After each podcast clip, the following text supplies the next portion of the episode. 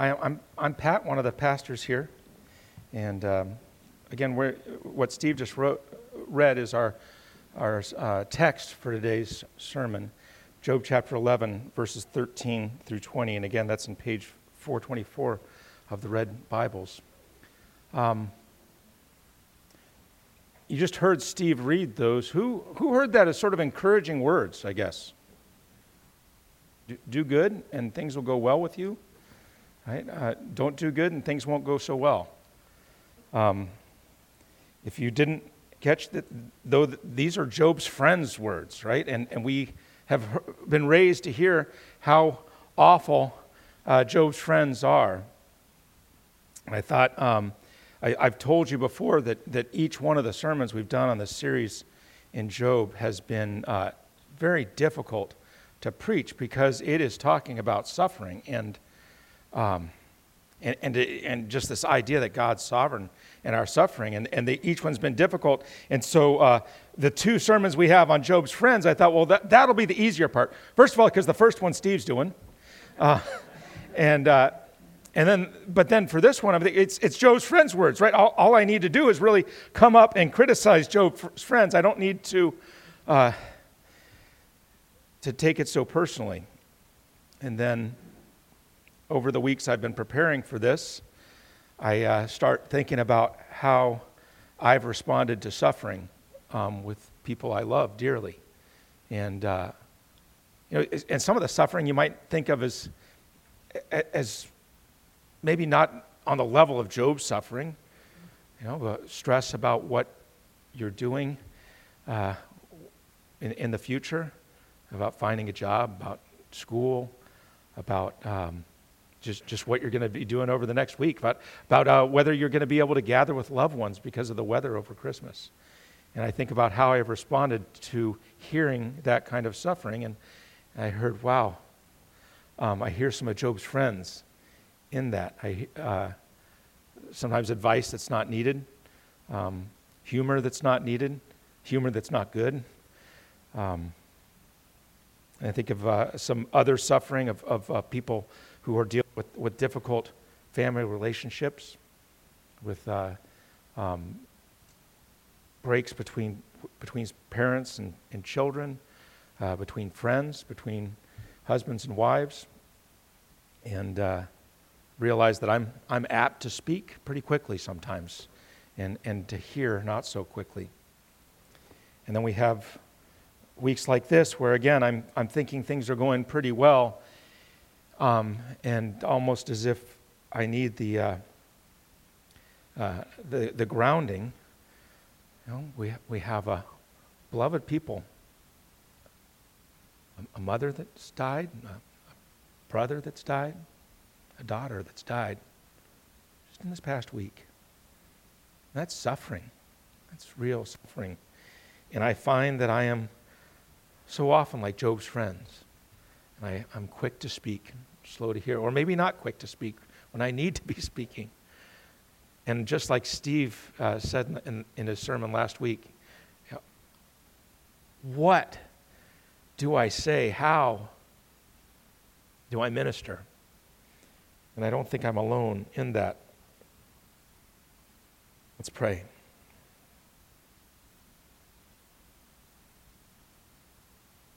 Lord, have mercy. This world hurts.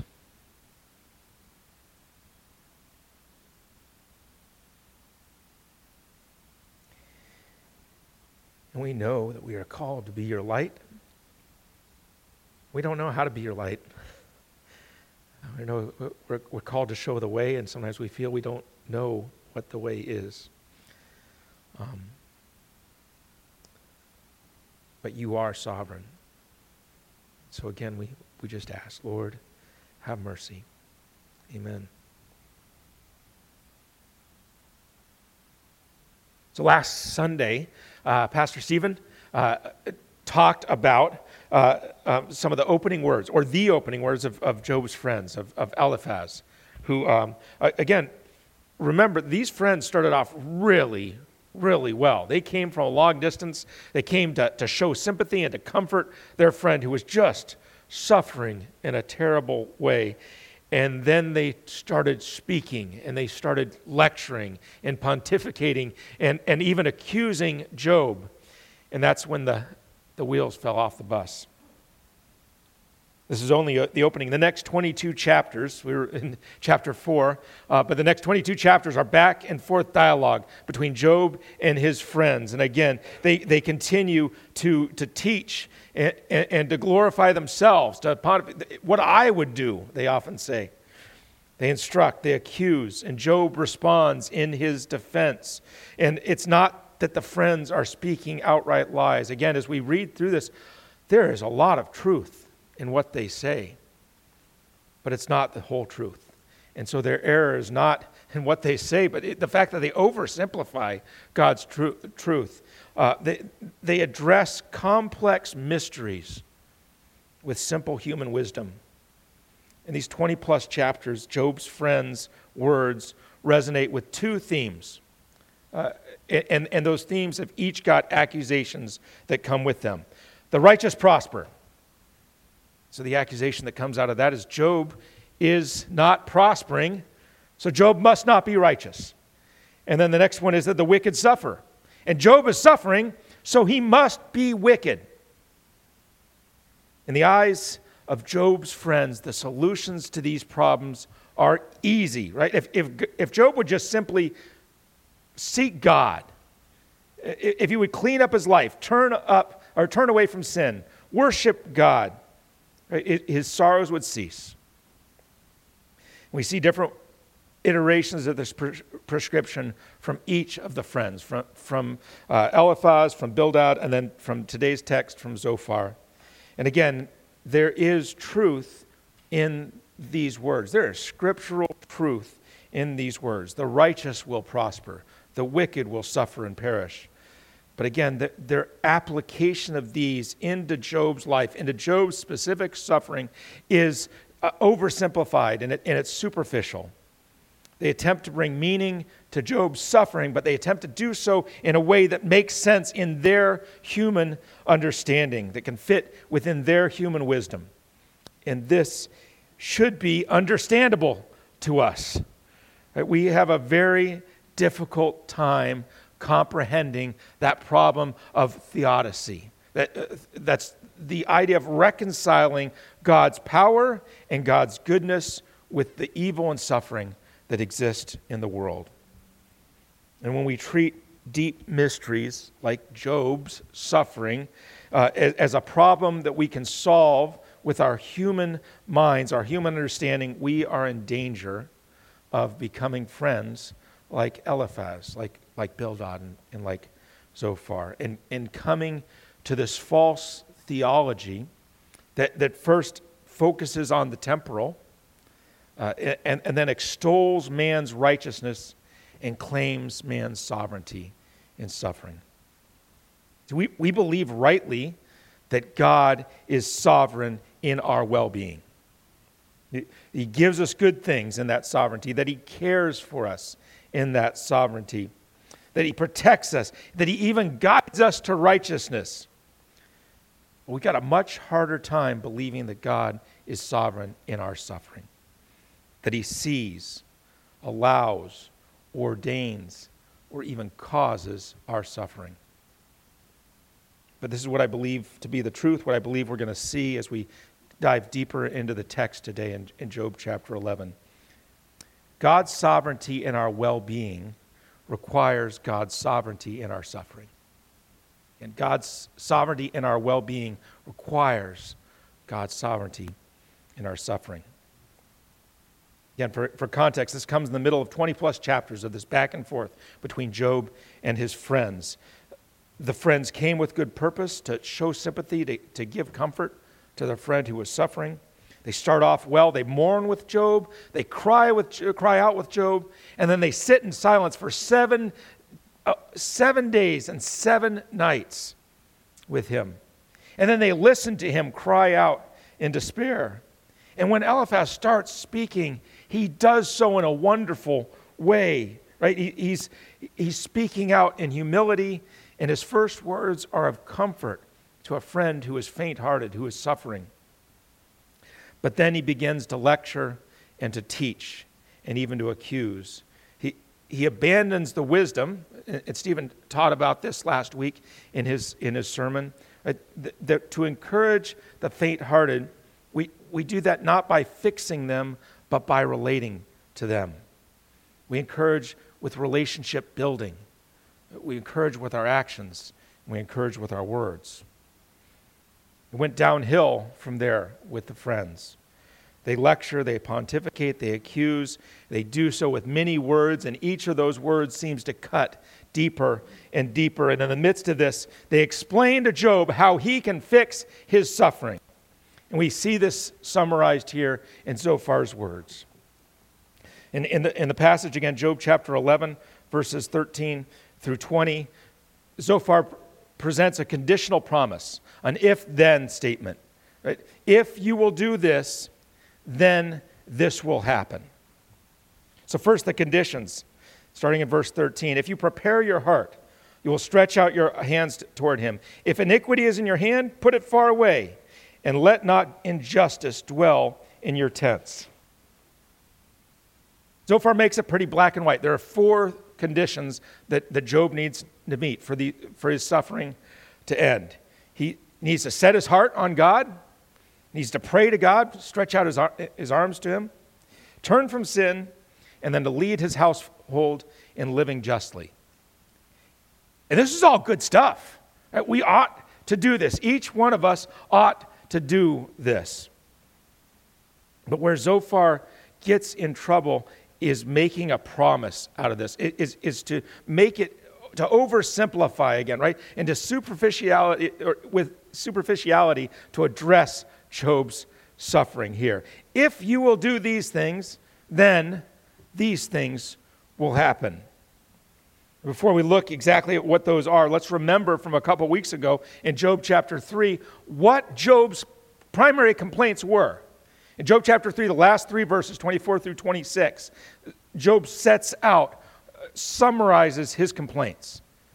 He says in, in verse 24 that he is suffering, he's hurting, he's in pain, he's in sorrow.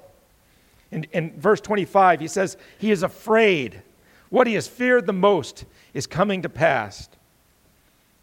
And then in, in verse 26, he says he is weary, he has no rest. And so look at Zophar's promises in verses 15 through, through 20 here. Surely then, you will lift up your face without blemish. You'll be secure and will not fear. You'll forget your misery. You will remember it as waters that have passed away. And your life will be brighter than the noonday. Its darkness will be like the morning, and you will feel secure because there is hope. You will look around and take rest in your security. You will lie down, and none will make you afraid, and many will court your favor. But the eyes of the wicked will fail. All way of escape will be lost to them, and their hope is to breathe their last. Just do what's right, and you'll be relieved of your suffering. You'll lift up your face without blemish. Forget your misery as if it was water just passed away. Your life will be bright in the darkness and the darkness will be taken away, and many will court your favor. Just do what's right, and you will be relieved of your fears. You will be secure and not fear. You will, you will feel secure, rest in security. None will make you afraid. Just do what's right, and you will be relieved of your weariness. You will look around and take your rest in security. You will lie down. Think of your darkest times of suffering, your own darkest times of suffering. How would Zophar's words minister to you?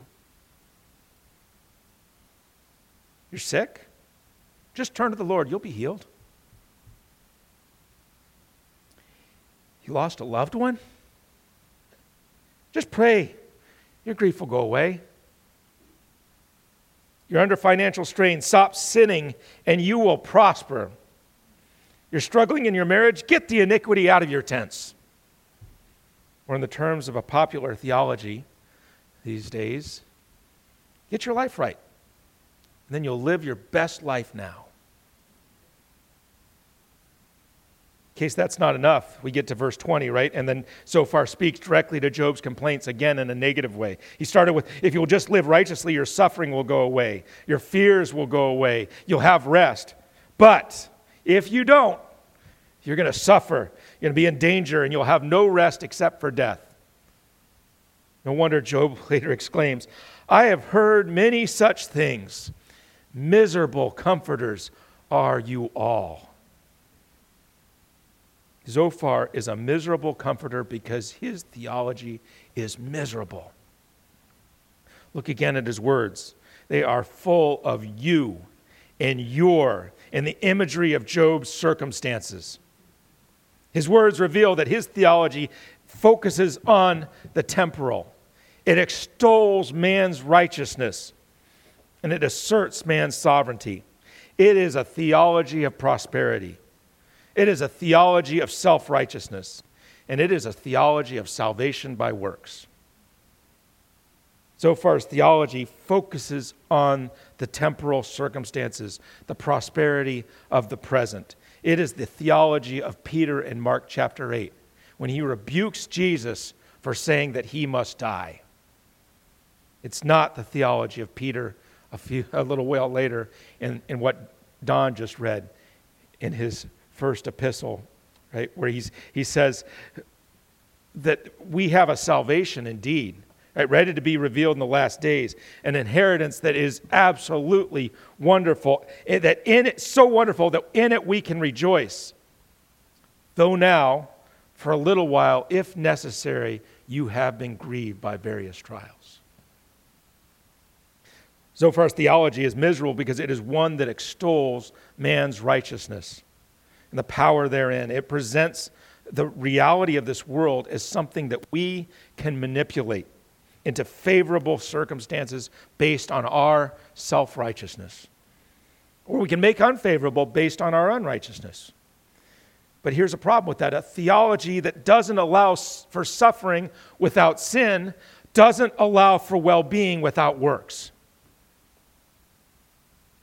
We see that Zophar's theology is miserable because it is one of man's sovereignty. If our circumstances, whether, whether our well being, right, or, or, or our suffering, are products of, of our righteousness or our unrighteousness, it means that we have control over them.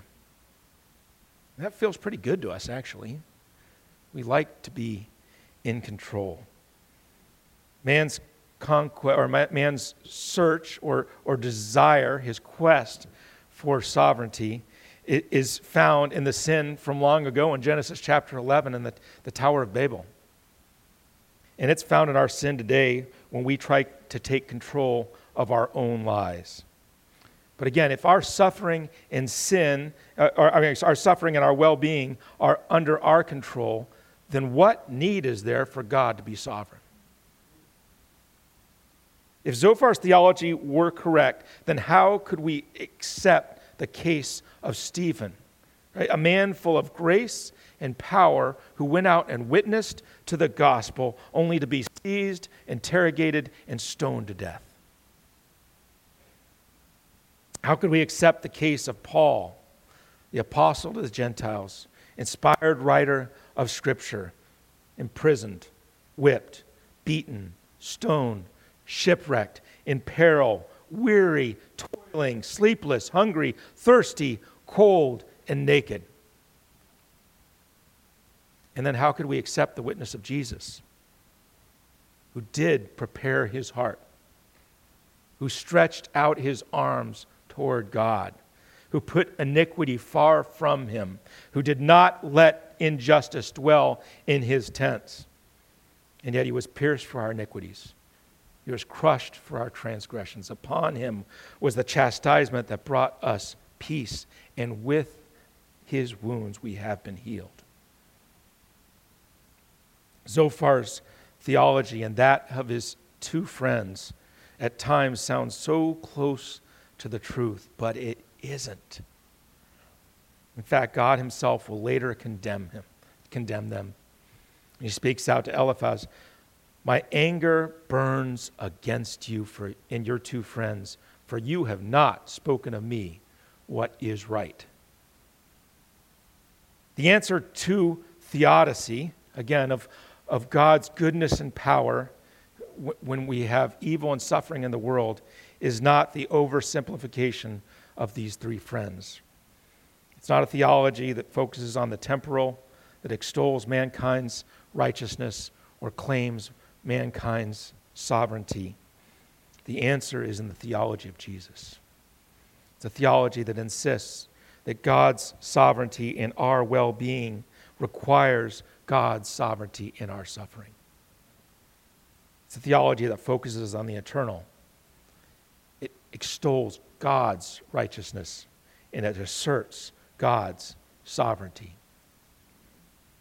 The theology of Jesus doesn't ignore the temporal, yet it sets our mind on the eternal, on the things of God rather than those of mankind.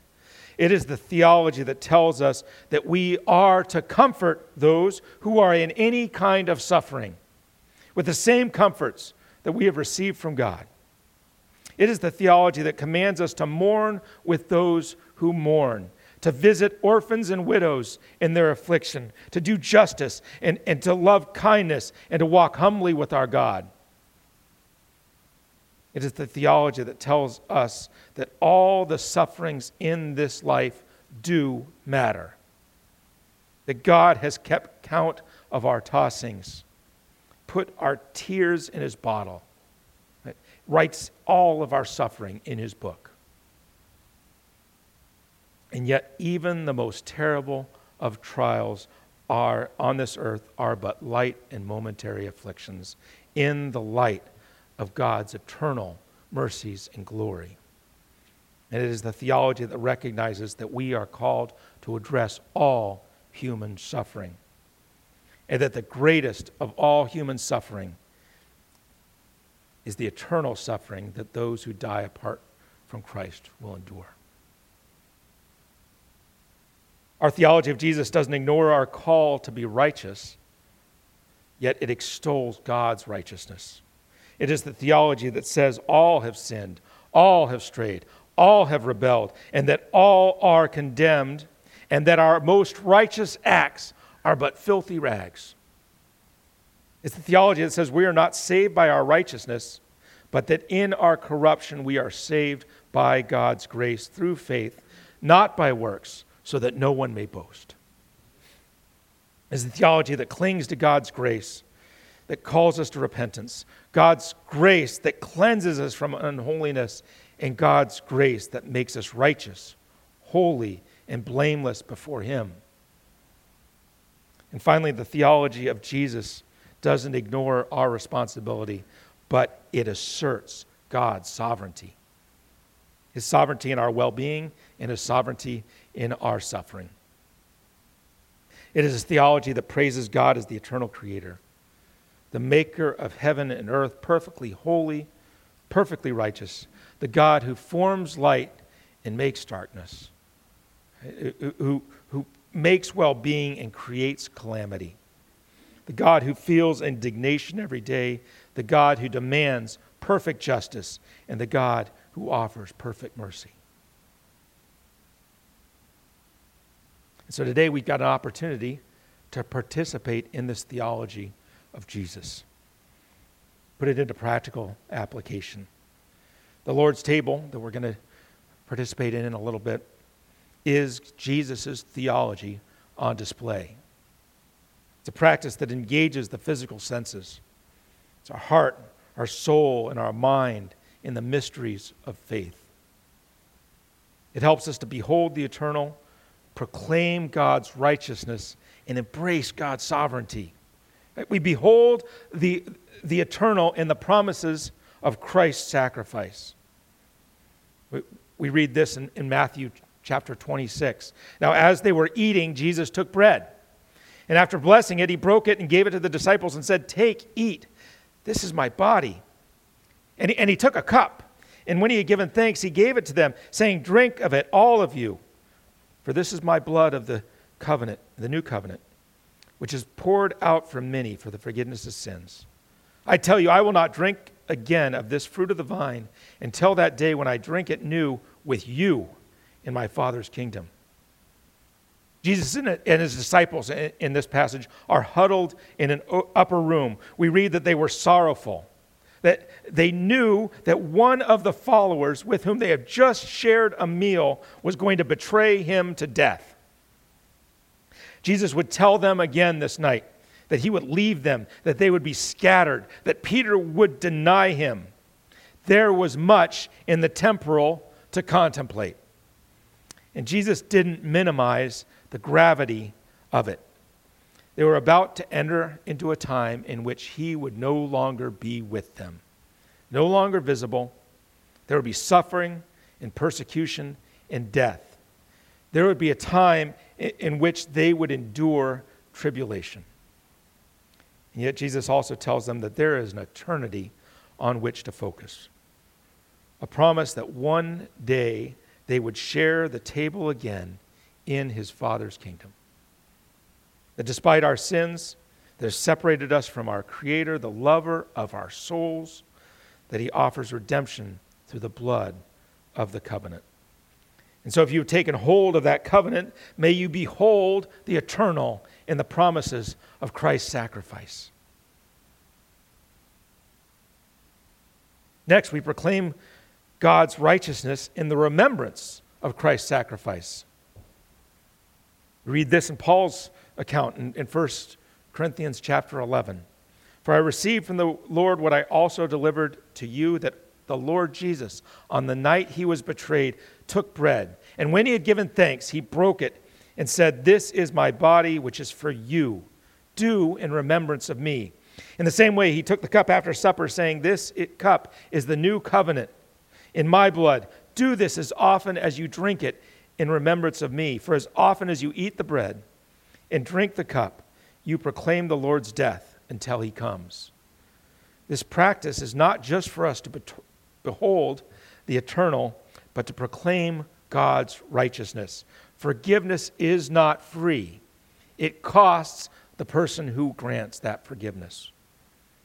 When we participate in the Lord's table, we proclaim that due to God's righteousness, that all sins demand payment. God says that apart from Christ, that payment is death. That all sins will be paid either at the foot of the cross or in the depths of hell.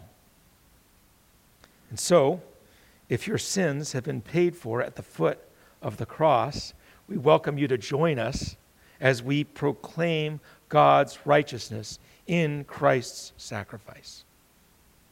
And finally, in the practice of sharing the bread and the cup, as we behold the eternal, as we proclaim God's righteousness, we also embrace God's sovereignty in Christ's sacrifice. He is the image of the invisible God, the firstborn of all creation. For by him all things were created in heaven and on earth, visible and invisible, whether the thrones or dominions or rulers or authorities. All things were created through him and for him. And he is before all things, and in him all things hold together. And he is the head of the body, the church. He is the beginning for the firstborn from the dead, it, that in everything he might be preeminent. For in him all the fullness of God was pleased to dwell, and through him to reconcile himself to all things, whether on earth or in heaven, making peace by the blood of his cross. It's in Colossians chapter 1, verses 15, starting in verses 15. Jesus was not God's backup plan. He didn't have to come up with it to, to deal with what humankind had done with the garden. Jesus was not created. He is, he always has been, always will be. Eternally present with God the Father and God the Holy Spirit. He's been in, he was there in the beginning before anything was created. And all things were created through him. And he was always the plan to reunite us to God. Jesus said, For this reason the Father loves me, because I lay down my life that I may take it up again. No one takes it from me, but I lay it down by my own accord. I have the authority to lay it down, and I have the authority to take it up again. This charge I have received from my Father. So, if you've not laid hold of these truths yet, if you have not yet received God's gift of salvation, not by your works, but by His, then please just let the plate pass. There's no power of, of salvation in this practice. There is the message of salvation, though, in our obedience to his command to do this together, to focus on the eternal, to proclaim God's righteousness, and, and to embrace God's sovereignty in the work of Christ's sacrifice. So I'm going to ask the elders to come forward as we practice this.